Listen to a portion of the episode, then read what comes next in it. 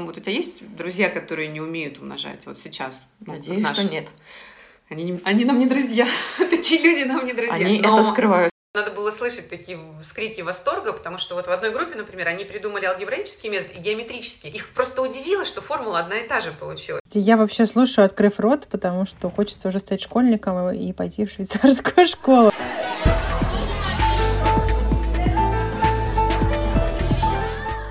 Привет! Это подкаст «Учат в школе» и мы его ведущие. Меня зовут Ольга Левина. А я Маша Форманюк. Мои дети учатся в школе в России, а Олины – младшеклассники в Швейцарии. Мы с Олей часто обсуждаем школьные перипетии и сравниваем опыт наших двух стран. Так и родилась идея этого подкаста. Мы будем узнавать из первых рук у местных учителей, родителей и школьников, как устроено обязательное образование в их стране. Надеемся, вам тоже будет интересно мы позвали к нам а, сегодня на подкаст Инну Каустову, она учитель математики в старшей школе в Женеве. Она нам расскажет все внутри, про кухню, как э, инсайдер. Инна, расскажи, пожалуйста, пару слов о себе, э, про свой учительский путь и про свой путь карьерный, может быть, как ты вот вообще стал учителем математики в Швейцарии. Добрый день, дорогие слушатели.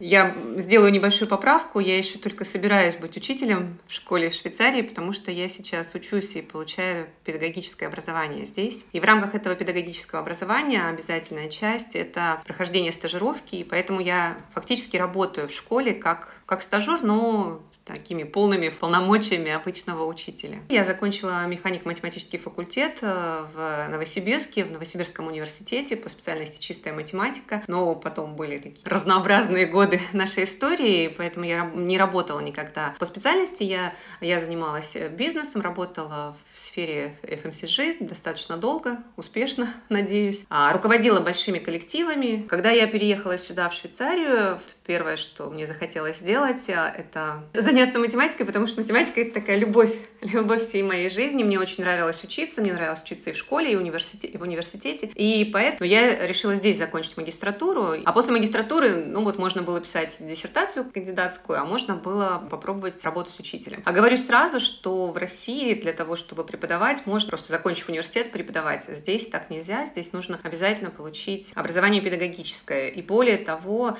чтобы его получить, нужно обязательно иметь диплом магистра. Но при этом вы можете работать как учитель а, замены, uh-huh. ремпласант. Для этого вам уже не нужно таких глубоких знаний. И, конечно, на мой взгляд, это немножко такое триш, такое мошенничество, потому что, с одной стороны, чтобы тебя взять в штат, тебе нужно сделать очень много-много-много усилий. В итоге есть очень много вакансий, которые заполняются как раз э, учителями замены. На что учусь я, это секондер А, секондер Ду, э, то есть это, это среднее образование, первая ступень и вторая. И это дети с 10 до 14 лет, это uh-huh. сикль так называемый здесь, и сикль de orientation, цикл ориентации. И колледж или гимназическое образование, uh-huh. это секондер 2, это гимназическое образование, колледж, после которого в университет можно идти. Эколь культур Женераль, mm-hmm. школа общей культуры и ОФП это профессиональные. На этой ступени заканчивается обязательное образование. Обязательное образование в Швейцарии до 18 лет. Родители несут ответственность. Да, обязательное образование в Швейцарии с 4 лет, коль матернель, угу. и потом до, фактически сейчас до 18 лет в каком-то из этих учебных заведений ребенок должен, должен обязательно учиться в России такое общее место, что учителя зарабатывают очень мало, чего же вы от них хотите. Учитель — это такая профессия не очень престижная, непонятно, кто сознательно в нее идет, и зарплата очень-очень маленькая. Мы вот с Олей считали, что если брать не медиану, а вот среднюю зарплату, это около 400 швейцарских франков. Насколько отличается эта история в Швейцарии? Насколько вообще люди хотят быть учителями? Кто с тобой, может быть, ин учится вместе? Можешь как-то рассказать про портрет вот человека, который идет работать учителем, насколько это престижно, хорошо оплачиваемо? В Швейцарии, в принципе, любая работа на государство, она достаточно престижна и вполне хорошо оплачиваема. Более того, это очень социально защищенная часть общества. Поэтому, на мой взгляд, э, люди хотят работать на государство. Учитель здесь не исключение. Базовая зарплата, она тоже достаточно высокая. Ну, какая вот примерно выходит? Ну, вот 75 франков а, это, час? Это, это час, да, но это такой час преподавательский, да, мы, конечно, знаем, что преподавательский час это совсем не рабочий час, то есть ты работаешь потом много-много. Ваша академическая нагрузка это часы в неделю. Норма в цикле 24 часа, uh-huh. а в колледже 20 часов академическая нагрузка, но это, по-моему, все-таки с налогами, пусть будем говорить а колледже это полторы тысячи в неделю. Полторы тысячи франков. То есть тысяча — это такая базовая ставка. Учителя. Учить, как я сказала, 20 часов Это в колледже 24 часа в цикле. Еще у них где-то 1-2 часа в неделю это классное руководство. Ну, вот какая-то такая история. Ну, наверное, где-то там это будет 7 7-8, наверное. Ну, это хорошая зарплата, даже по меркам Швейцарии. Это, это очень, очень хорошая, это очень хорошая зарплата, поэтому, в принципе, учителями работать хотят. Но вот я, например, подавала четыре раза, чтобы меня зачислили в эту, в эту педагогическую школу, потому что там такой нюанс, что принимают, проверяют формально ваше соответствие, да, наличие дипломов, этих кредитов. И вторая часть, это, ну да, отсутствие там судимости, что вас вообще можно к детям допускать. И вторая часть, это та, которая дает департамент образования на стажировку. Например, математиков у нас 25 25 человек в группе, и в каждый год примерно 25 mm-hmm. человек. Они считают, что вот на весь кантон Женева в год примерно нужно готовить, готовить да, 25 человек, 25 математиков. Поэтому именно столько мест на стажировку, именно столько они студентов зачисляют. И, в принципе, как никогда недобора нет, видимо. То есть всегда эти 25 ну, да, человек находятся. Четыре да. года, если ты конкурс достаточно высокий получается. Еще достаточно сложно учиться, потом одно дело вот все хотят, потом они начинают учиться, они понимают, что это тоже не их. Много таких нюансов. Кстати, знаете, это очень интересно еще по поводу портрета портрета учителя. Действительно, я немножко помню, как в России, да, mm-hmm. учитель, вот этот в пединститут, кто идет, а, вот. Да, мы все помним эту шутку. Вот. А здесь какая-то совершенно такая обратная ситуация. Во-первых, средний возраст учащихся в этой школе mm-hmm. педагогической, это при университете отдельно педагогическая школа. Диплом магистрский такое высшее, высшее учебное заведение. Средний возраст 37 лет. Это очень высокий То есть это, это люди, которые уже долго-долго что-то делали, которые уже сделали свое, которые уже отучились, которые сделали какую-то карьеру, чем-то другим этим занимались в жизни, вот они сейчас в таком сознательном возрасте, они решили стать учителями. В нашей группе у нас 24 человека было, у нас было, по-моему, всего двое или трое, кто был сразу после магистратуры. Но мы помним, да, mm-hmm. что надо еще магистратуру закончить, то есть им было по 25 лет, всего два или три человека. Но вообще вот а, это образование, оно само по себе достаточно любопытное, потому что тоже такие горизонты открывает. То есть всего на курсе вот для того, чтобы стать учителями mm-hmm. в этой средней школе на первой и второй ступени учатся примерно, нас было 120 человек. Mm-hmm. Но математиков больше всего всего и французов, потому что больше всего часов учебных по математике и по французскому. Вот и так нас учится 120 человек. Да, у нас есть занятия по дидактике, где мы только математики. А еще у нас есть так называемые трансверсальные курсы. Это вот курсы по такой общей педагогике. И там мы все в разных группах. И вот это, конечно, очень интересно, ты всегда в группе с кем-то там, с преподавателем рисования, с преподавателем химии, с преподавателем физики. Конечно, вот этот обмен опытом того, что происходит в других, а в других других предметах это, это, конечно, очень интересно. Кто-то преподает в цикле в девятом классе, это самые маленькие дети, mm-hmm. фактически они только вот из начальной школы перешли, 9 лет, но они совсем крошечные. А кто-то преподает уже, в нашем понимании, это можно назвать вечерние. Нельзя сказать взрослые люди, но им могут быть и больше 18 лет. Люди, mm-hmm. которые как бы хотят получить свой диплом матюрите. И поступать, да, продолжать да, дальше. продолжать дальше обучение. И поэтому обмен опытом, это, конечно, очень интересно. Дает такие совершенно разные взгляды. Ну, это, наверное, такая общая традиция. Обычно в начале года на любом курсе все знакомят. С математиками знакомишься, ну, более или менее понятно. А вот когда ты на этих трансверсальных курсах знакомишься, ну, кто-то там работал в банке, потом вот он решил полностью поменять вообще свой, свой жизненный путь. Вот он решил там преподавателем рисования. Другой человек вот сказал, что он очень-очень много профессий у него было. В какой-то момент он понял, он получил очень серьезную травму, он позвоночника и был бездвижный. В этот момент он говорит, я понял, что я хочу заниматься в жизни только тем, что мне действительно доставляет радость. А он помимо своего всего этого большого паркура, он еще играл в музыкальной группе, этот человек, Себастьян. И он сказал, я понял, что я хочу учить детей музыке. Сделал все это образование, и вот э, с ним мы познакомились уже в этой педагогической школе. Очень разные люди, очень разные пути, и по-разному люди да, туда пришедшие. Это, я когда это все послушала, я сказала, что ну ты первого занятия, вот когда все представились и рассказали, почему он решил стать преподавателем, можно уже целую книгу написать. У меня следующий вопрос, на самом деле, возник дополнительный. Я вдруг поняла, что если это люди, которые уже отучились и где-то работали, и а чему вы два года вот эти все учитесь? Значит, у нас получается фактически три таких больших блока. Первый большой блок — это дидактика. Это то, что касается именно матем... дидактики в математике. Об этом можно отдельно к этому вернуться, но он есть, этот блок, и это совершенно нетривиально. Потом очень большой блок — это практика зала, работа в самой школе. И третий большой блок — трансверсальные курсы, которые касаются общей педагогии. И вот они состоят из э, разных курсов, и это все э, разной степени теоретизации, разной степени практизации, но все однозначно очень интересны. Тем темы. Например, у нас был большой блок, посвященный формированию системы образования в Швейцарии. Да, история, как, как, они дошли до жизни такой, страны, где вообще не было обязательного образования. Например, я с удивлением узнала, что только в 1971 году обучение стало общим, девочки и мальчики, и по единой программе, потому что до этого, несмотря на то, что девочки тоже должны были обязательно учиться, они учились совершенно другому, они учились по такой усеченной программе. И женщина должна была знать, как считать, чтобы мужа мочь заменить в лав.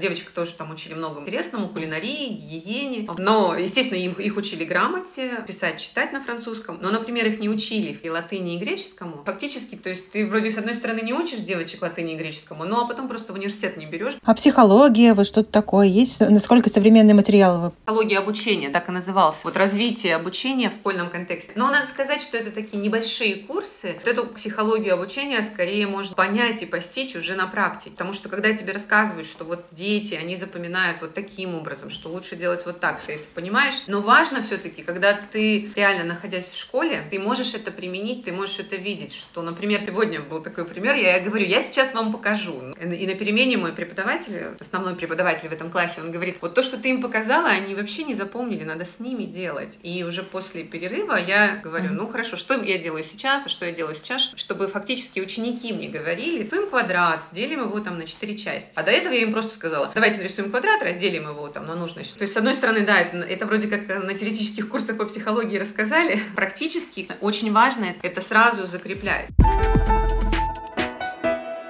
Давайте перейдем, собственно, к математике. Дети, например, меня спрашивают, мама, зачем нам учить какой-нибудь раздел из алгебры, если это нам в жизни не пригодится? И у меня, и к тебе, как учителя математики, такой глобальный вопрос. Зачем нужна математика в школе? Что она должна дать ребенку, особенно вот в средней, старшей школе? Что должен знать школьник после курса школьной математики? Как она ему вообще помогает? Какая цель той программы, которую вы преподаете? как я всегда говорю, просто математика — это красиво. Такой язык, которым можно описать то, что происходит в мире, и можно описать все. Это же удивительно, что самолет летит. На самом деле все эти воздушные потоки, они просто дифференциальными уравнениями описываются. Поэтому, изучая вот простые дроби в средней школе, но мы пытаемся приблизиться к тому, чтобы понять, как это все устроено. Для меня это такой универсальный язык. Переезжаешь в другую страну, на твое счастье цифры арабская. Наше цифровое время, она же лежит в основе всего. Экономика, статистика, социология, все-все-все процессы, не говоря уже о технических вещах, о том, чтобы самолеты летали, чтобы компьютеры более быстрые работали. И даже если там, ваш ребенок будет говорить, что я этим не собираюсь заниматься в будущем, во-первых, никогда не знаешь, чем ты будешь заниматься в будущем.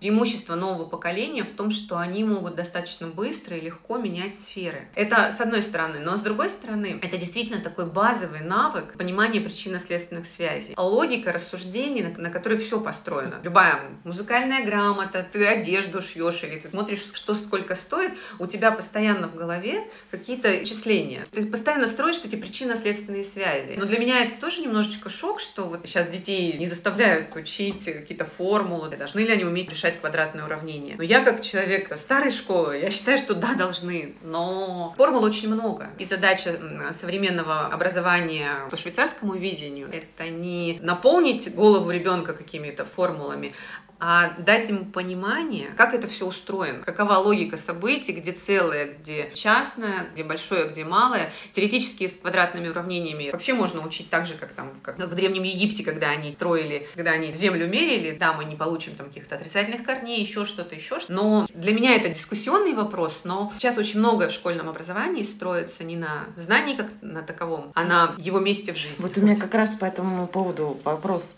Когда мы учились математике в школе, у меня было что-то просто стандартное заучивание раздела алгебры или геометрии. Вот сейчас мы изучаем тригонометрию, вот вам набор формул, и давайте их применяйте в рамках решения задач. И связи с реальным миром не было никакой. То есть это то, с чем я познакомилась там уже в университете, изучая эконометрику. Я не училась физике и там инженерии, поэтому все равно для меня математика — это теоретическая наука, не связанная с практической жизнью почти никак. В Швейцарии это иначе преподается? У меня это встречает такое сопротивление, но то, как они строят сами программу, то, как они хотят, что они хотят, чтобы дети это понимали, все пытаются преподнести с точки зрения, зачем это нужно, почему. Вот возвращаясь к твоей фразе простой программы, я слышала слышала о том, что действительно у каждого учителя, то есть у каждого учителя математики преподает математику там в шестом классе по-своему. Мне, честно, страшно даже понять это. То есть я догадываюсь, что есть какие-то реперные точки KPI, которые вы должны достигнуть до конца года, но неужели это прям вы... Я не понимаю, как это практически реализовано, дидактически.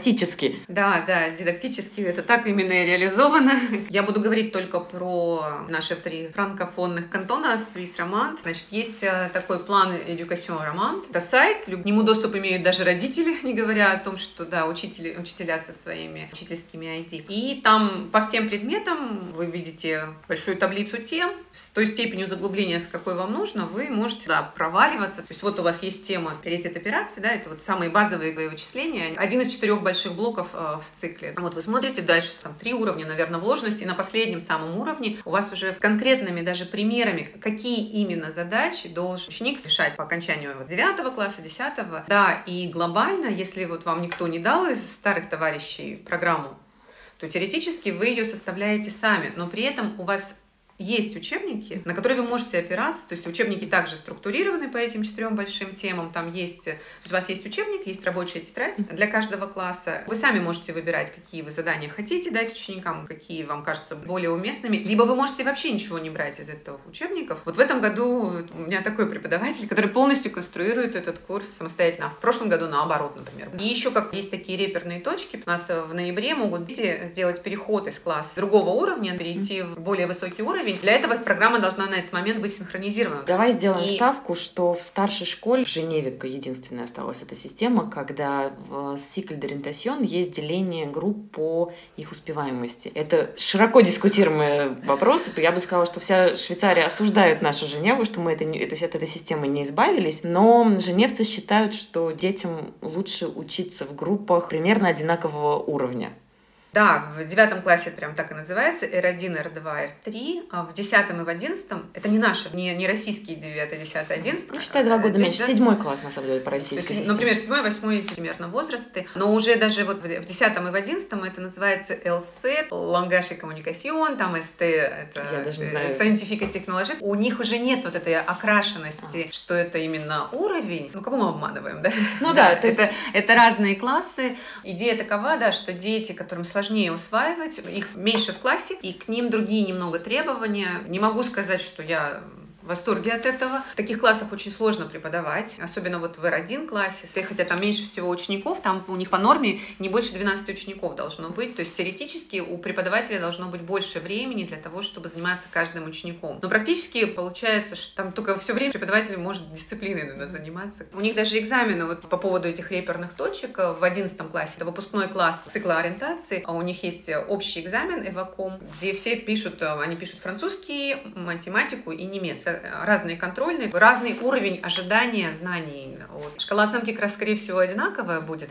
Это разные задания. В принципе, да. одни задания намного проще, чем другие. Ну и, соответственно, у тебя дальше твой дальнейший путь учебный, он тоже он различается. То есть да? я правильно понимаю, что если ты преподаешь математику во всех трех группах уровнях, то у тебя, по идее, это должно быть еще и три программы на один класс. Да, в нашей школе преподает вот, первый год мой знакомый один, вот у него как раз такая ситуация, классе, у него три разных десятых класса. Первый год работает, у него три разных десятых класса, и он говорит, я вообще первые две недели я вообще не мог никак это все сопоставить. То есть, с одной стороны, у тебя один и тот же возраст, но три разных программы. Вот с этими индивидуальными программами ты какие видишь плюсы и минусы? Плюсы, безусловно, в том, что преподаватель действительно может формировать этот свой учебный курс наиболее оптимальным образом, и можно очень быстро реагировать. Вот как раз то, о чем вы говорите, когда меняется программа, когда меняются необходимости и потребности, преподаватель очень быстро все может сам подкручивать. То есть они меняют сейчас курс информатики, вообще подход к информатике в школе. То, что я просто вижу, что это будет достаточно просто сделать, где-то переставить, какие-то акценты по-другому расставить,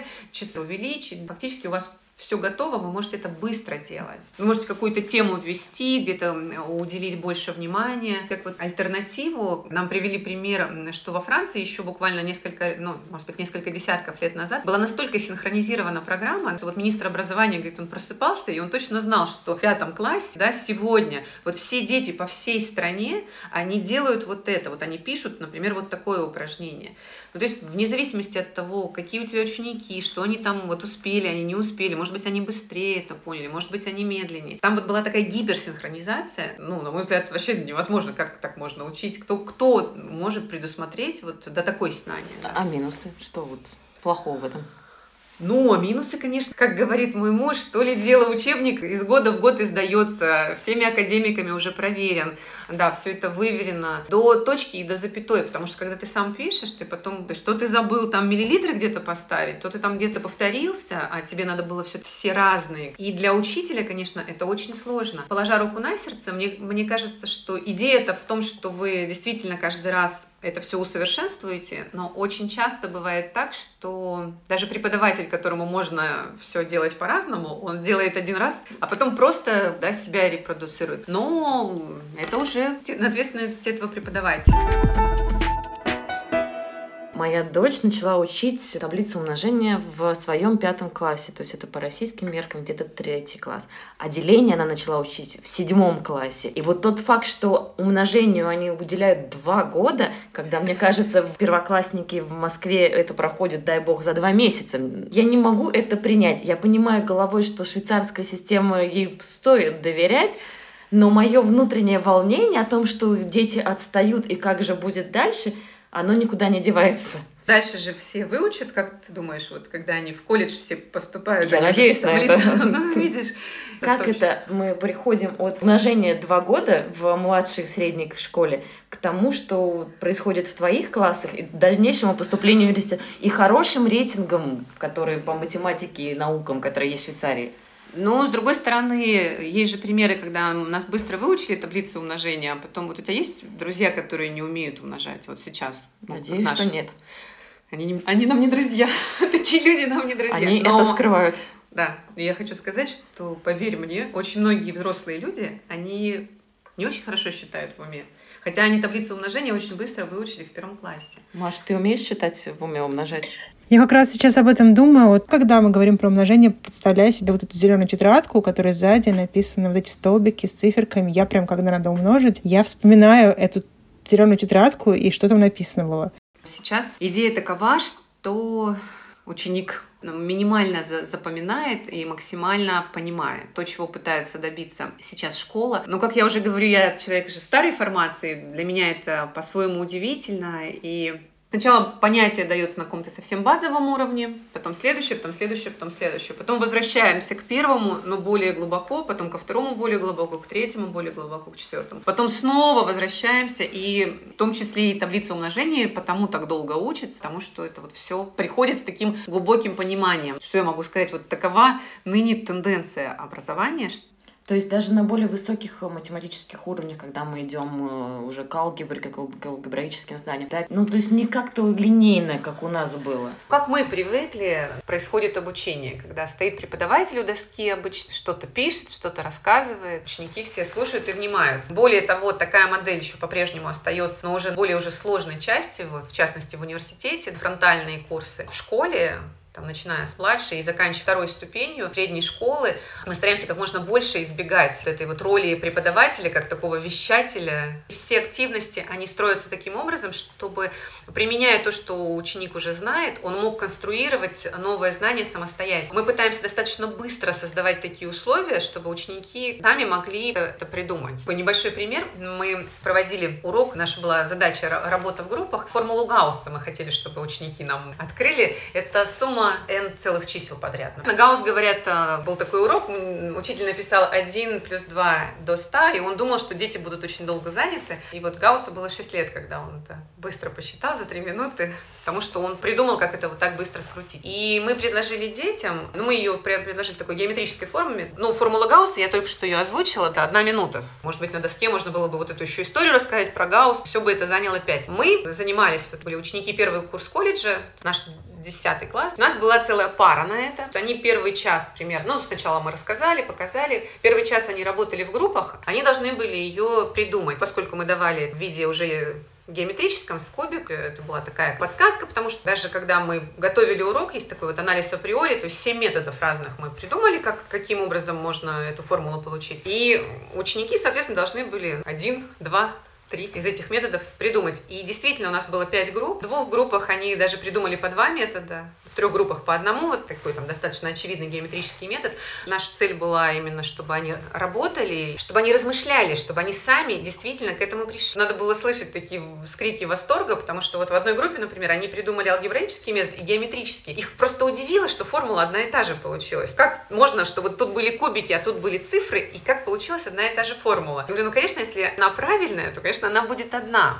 Когда ученик, он таким образом к этой формуле пришел, очень большой вероятностью он запомнит, как это делается, чем к тому, что а, он это увидел на доске. А вот эта логика, которой можно воспользоваться, квадратики или, или написать там эти два ряда друг напротив друга и потом получить одинаковые суммы. Вот этот прием группировки, это очень важно, потому что это уже приемы. Как вы оцениваете детей? Как вы ставите оценки? Как правило, за работу в классе не ставят оценки. Все оценки это только тест. Домашка обычно не оценивается. За несделанную домашку можно нехорошее получить, там, без дневники. Домашняя работа это все-таки на усмотрение остается ученика. Домашняя работа для того, чтобы что-то закрепить, что-то сделать. То есть сейчас это вообще звучит как какой-то другой подход. Она не очень обязательно?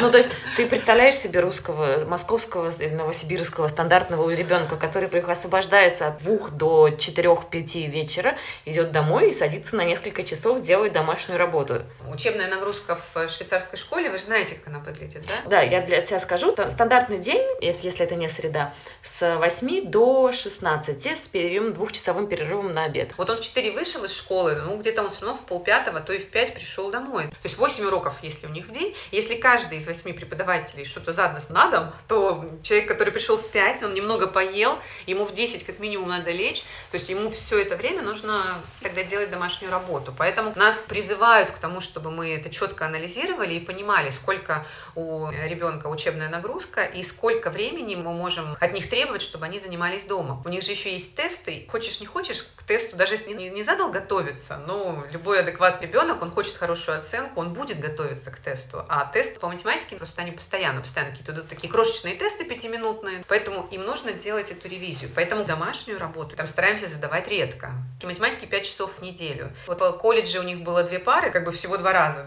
А вот в у них 5 э, часов и всего одна пара и три урока. То есть фактически у них математика каждый день. И если им еще каждый день задавать домашнюю работу, да, в младшей школе это вообще концепция домашки должно быть совсем мало, они должны успевать все делать в школе, а в дома, ну, просто повторить, и, мне кажется, какую-то привычку завести. И в случае моих детей это один раз в неделю, во вторник выдают э, домашнюю задание, в понедельник ты ее сдаешь. Вот опять же, возвращаясь к оценкам. Оценки за это не ставят, но ставят оценки за контроль и эволюционные, которые проходят. С одной стороны, мне нравится, что как родителю, когда она приходит с контрошкой, которую нужно подписать, и я вижу шкалу, которая там четко обозначена, сколько баллов она набрала, сколько там ей сняли, и такую-то оценку она получит. Ты помнишь, наверное, у всех были истории, когда учитель одному ребенку за пару грамматических ошибок, но это отличник, ставит 5 с минусом, а другому ребенку, у которого помарка небольшая, или там 4 зачерк... с плюсом. 4 с плюсом. Это в лучшем случае, тот, то неравенство как есть. Как это регулируется в Швейцарии? Все ты правильно сказала. Да, есть, всегда есть шкала, Э, самое сложное сделать эту шкалу, чтобы она действительно отражала то, что мы хотим оценить. Для меня, например, очень большой вопрос. Важен прогресс ученика. Вот он, например, решает, решает, решает, все как бы решал, решал до последнего, а потом вместо 5, 2 плюс 3, он написал 4. Хотя до этого у него было все-все правильно. С одной стороны, ответ неправильный, с другой стороны, все решение правильное. И вот эти нюансы, их очень важно учитывать, но весь вопрос в том, то, что мы оцениваем. В том числе нас учат сейчас, чтобы мы подходили не просто вот ну, там полбалла за это, полбалла за каждое действие. Здесь шестибальная система оценок, и четыре это допустимый минимум, это суффизант, да, то есть это вот все, это как бы достаточно, а все-таки все, что ниже, это, это недостаточно. Задача преподавателя, то есть у него на самом деле по каждой теме есть вот это понимание, что значит суффизант. Его шкала оценок, она должна быть построена таким образом, чтобы вот четверка была у того ученика, который вот, вот этот достаточный уровень он достигает хватает. Но при всем при этом это еще должны быть все-таки баллы. Ребенок тоже, вот он видит, здесь полбалла, здесь полбалла, здесь полбалла сложили, вот он получил эту свою четверку. Я правильно услышала, что у каждого учителя собственная шкала, то есть какой-то стандартизованной шкалы нет? У вас не разная шкала, но у вас же есть контрольная, вы же к этой своей контрольной сами размечаете. Два подхода. Либо вы просто вот ставите, что за этот пример, если он правильно решен, 3 балла, вы можете снять один балл, если где-то какие-то небольшие помарки, небольшие неточности. Или вы все-таки даете за, за достижение вот этого минимального необходимых навыков. Это, как правило, очень сложно. Гораздо проще написать, то вот вы дали 12 примеров, за каждый правильный пример вы дали полбалла. И вот вот 12 правильных примеров, у вас 6 баллов. 8 правильных примеров, у вас, соответственно, 4 балла. Как раз здесь хочется уточнить, вот как выглядят эти стандартные тесты, контрольные, минутки и пятиминутки. Ин, дети сдают тетрадь, где видно логику их рассуждений, или они все-таки вписывают ответы в какой-то бланк, и учитель видит только ответы? Они тетради практически никогда не сдают, все тесты всегда пишут на таких, на отдельных э, страничках. Более того, они даже всегда, когда это пишут, вот они заходят в класс, у них ничего на столах нет, у них только, они там достают ручки. Вообще обычно стандартно так урок начинается, им преподаватель говорит, ничего не доставайте, вот все расселись, если даже это обычный урок, какие-то простые задачки, а потом уже доставайте ваши тетради. А если тест, вот они сидят, у них только на столе только ручки, там их и всякие линейки в пеналах, им раздают этот листочек с тестом, где они пишут, как правило, все-таки нужно написать какую-то там формулу, какую-то там логику в этой форме, какая-то последовательность действий. Но по математике это вообще крайне редко, чтобы это были такие закрытые вопросы. На самом деле все звучит вот очень классно про то, как учить детей думать, ну, что они сами должны придумать какие-то способы решения, посмотреть на любую задачу под углом тех математических знаний, что у них есть. У меня здесь такой большой вопрос. А если ребенок вот они собрались в группу, чтобы побыть маленьким гаусом, и кто-то понял все и дошел до решения, а кто-то не понял и не дошел. Есть такое грубое противопоставление людей и деление на математиков и гуманитариев, то, э, Инна, ты думаешь вообще и об этом противопоставлении, и о том, что может ли быть ситуация, что ребенка невозможно научить вот на школьную программу э, вашим способом, или такого быть не может. Ну, у меня, конечно, мысли крамольные. Я считаю, что не может такого быть, что ребенка нельзя научить на эту школьную программу. Просто потому, что она действительно так составлена, что это совершенно понятные базовые вещи, к ним многократно мы возвращаемся, мы их рассматриваем с разных сторон. И это значит, где-то учитель упустил вот эту возможность, потому что фактически даже вот этот разговор, что ребенок не хотел, на самом деле такого быть не может, потому что вся вот эта система образования, она построена именно на том, что учитель делает так, чтобы ребенок все-таки этого хотел. В принципе, для этого есть э, и время, и все возможности. И самое важное, что программа так построена, что этот минимально необходимый уровень, но он действительно достаточно такой вот достижимый. Достижимый. Уж точно достижимый в начальной школе, точно достижимый в цикле. Колледжи, вот да, самый последний вот этот вот выпускной этап, тюрите, да, там уже такая программа, она действительно сложная достаточно. Уже вот эти ученики, которым 18 лет, то есть они действительно там уже учат такие совсем серьезные вещи. Ну, я говорю сейчас про математику, да. Я подозреваю, что по вот там литературе, социоэкономике они тоже учат очень сложные вещи. Мы сейчас с тобой более-менее коснулись какого-то усредненного ученика, который идет по школьной системе. Да. Но есть две крайности, которые усложняют жизнь всем учителям и родителям. Это дети, которым сложно учиться, у которых да. есть какие-то препоны, там, дислексия, дисграфия, что угодно. И дети, которые наоборот, им слишком легко учиться, и которым тоже их нужно специально за ними ухаживать. Что делает швейцарская школа, вот как она адаптируется для тех, кому сложнее, и тех, кому слишком легко. Это как раз-таки то, что сложнее всего, на мой взгляд. Но в частности, вот это как раз разделение на классы, это в том числе один из способов этой разной скорости. Но эти все индивидуальные курсы, они ведут к тому, что ты в рамках одного курса можешь диверсифицировать эту программу. Сейчас у меня есть такие примеры, когда ну вот после результатов двух тестов видно, что какая-то часть детей не усвоила какие-то базовые вещи, и с ними надо повторить, а другая часть детей, она действительно как бы все хорошо уже это все делает, да, и им нужно делать что-то другое. На позапрошлом уроке преподаватель, он им просто поменял план класса, он сказал, вот пересядьте, пожалуйста, шесть человек, они плохо написали два теста, там уже видно, что там есть пробелы, остальные могут идти дальше. И он просто их разделил тут же прямо в этом классе, он сказал, вот пересядьте, пожалуйста. Он говорит, что вот эта группа сейчас шесть человек, я буду, мы будем заниматься вместе. Они просто потом сдвинули столы и в такой кружок образовали, вот они в шестером. А остальные, сказал, вот вы вы в биномах, то есть по два человека, вы делаете вот это задание. И класс он как бы разделил на на две части, то есть одни занимались одним, а вторые занимались а, другим. Конечно, это сложно, и нужно держать в голове, нужно понимать, что тебе делать с человеком, который уже все сделал. Тебе надо давать ему какие-то дополнительные задания, что тебе делать с теми, кто недопонял, как им быстро переобъяснить. Ну, этот случай, который можно управлять в рамках одного кабинета, а совсем выдающийся случай. То, что в России, например, делалось в рамках сложных спецшкол. Я так понимаю, ты одна из тех, кто учил учился в такой спецшколе. Те вот совсем крайние случаи, которые выбиваются. Это чаще всего, конечно, один ребенок, там, наверное, на класс. Но здесь есть тоже, у них есть и математические олимпиады, у них есть... есть да, у них есть математические олимпиады, у них есть э, школа Эйлера в Лозанском университете. Но вот как в нашем детстве были математические кружки, здесь я такого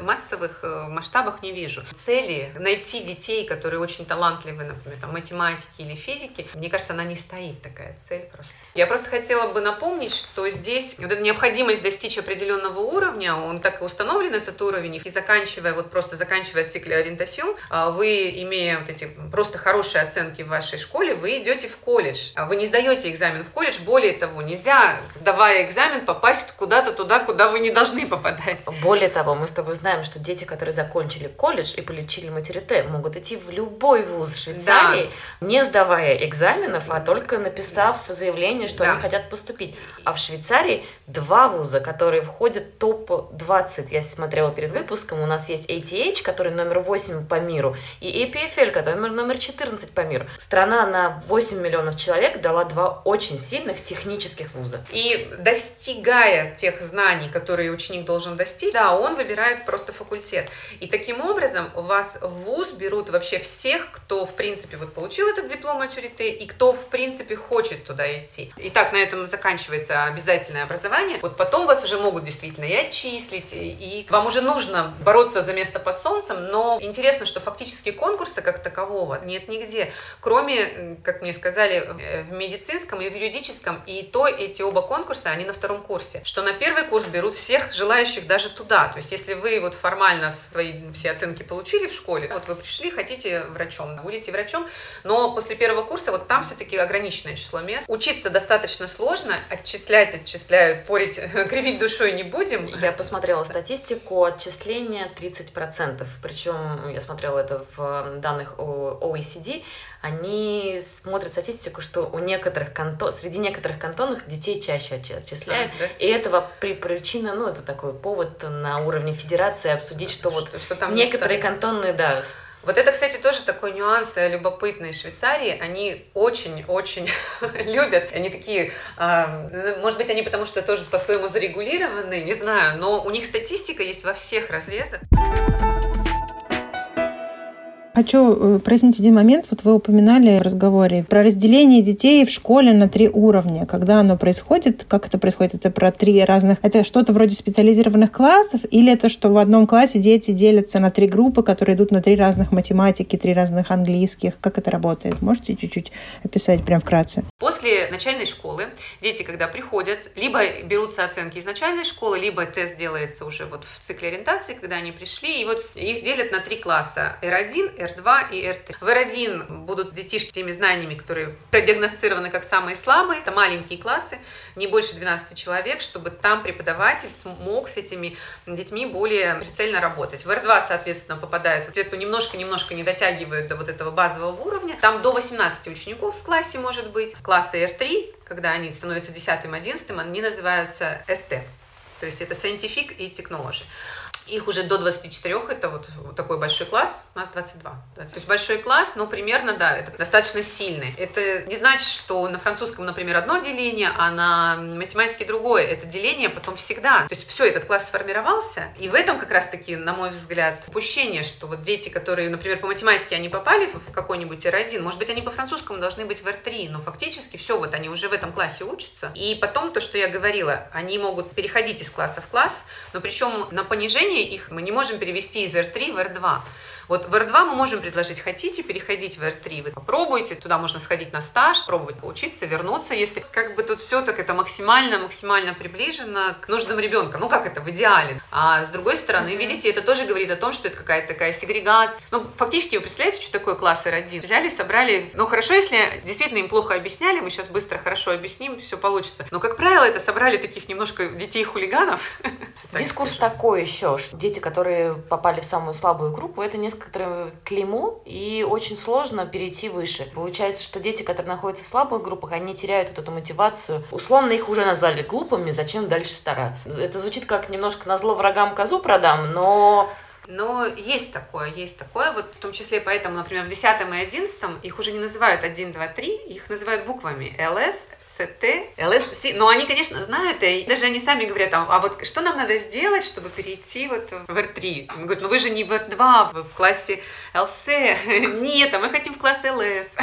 Я, кстати, спрашивала по поводу этой реформы вот у одногруппницы, у своей. Она говорит, что я не ходила голосовать. Я говорю, почему? Но я вот умом понимаю, что такого разделения не должно плохо, мы, вот, мы репродуцируем вот это неравенство. Но, говорит, когда я училась сама, мы учились в смешанной схеме, и вот были мальчики, которые все время баловались, которые мне мешали заниматься. И я вот, у меня это тоже детская травма, я вот так не хочу.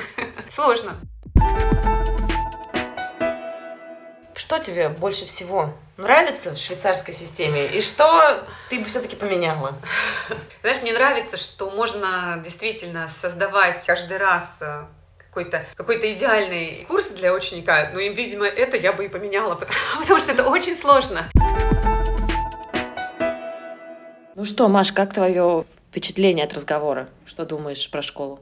Слушай, звучит все как школа мечты. Особенно понравилось, что нет домашки и что детям дает очень много такого самостоятельного творческого подхода в изучении наук. Как будто бы есть такой парадигма, что это сложно, это нужно учить, это нужно заниматься. Вот мне учителя пишут в репортах для дочки, мы там прошли вот такую тему, но мы хотим, чтобы ребенок очень много дома занимался сам, потому что только так он может запомнить материал и его пройти. То, как Инна рассказывает, звучит так, что дети их учат понимать, а не заучивать. кажется, вот именно понимание это то, с чем было бы классно выйти из школы. Единственное, что я хотела спросить, вот мы говорили, и было такое ощущение, что вот прям все супер волшебно, какие-то минусы-то должны быть на обратной стороне этой медали.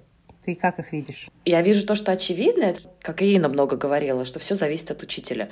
И вся вот эта программа, которая поднастраивается, которая, по идее, должна адаптироваться с коллективом. То есть, если тебе не повезло с учителем, то тебе не повезло, и ты ничего с этим не можешь сделать. Как мама могу сказать, что в этом вопросе система достаточно ригидна. Мы не можем менять учителю. Я не могу поменять класс по заявлению при уч- директоров в середине года. Кто нам достался, тот нам и достался на весь следующий год.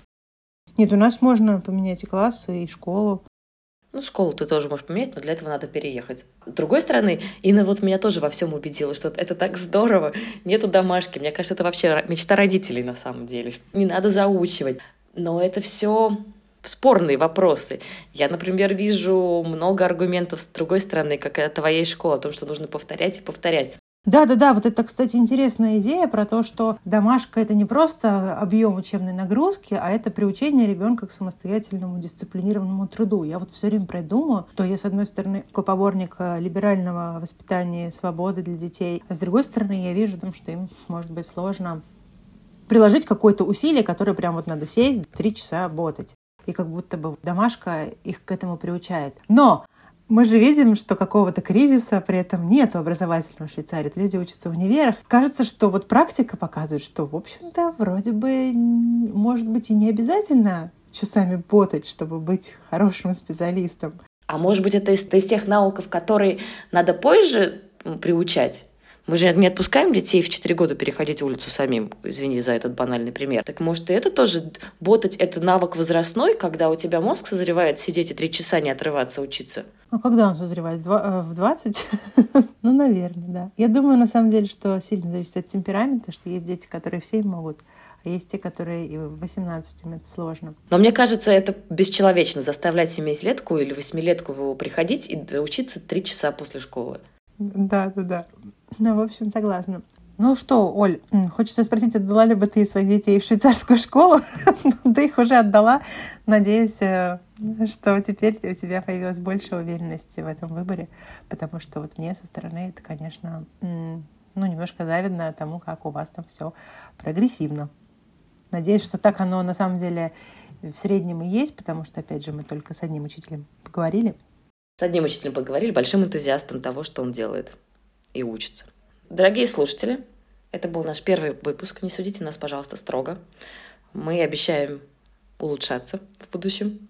Да, пожалуйста, в отзывах рассказывайте, что вам было бы интересно узнать, потому что мы э, расспрашиваем, конечно, со своей колокольни и будем встречаться с представителями образовательной системы разных-разных стран, не только учителями. Поэтому, если у вас есть вопросы или вы хотите попросить нас конкретную страну или конкретного гостя, пожалуйста, пишите нам. Куда написать, Оль?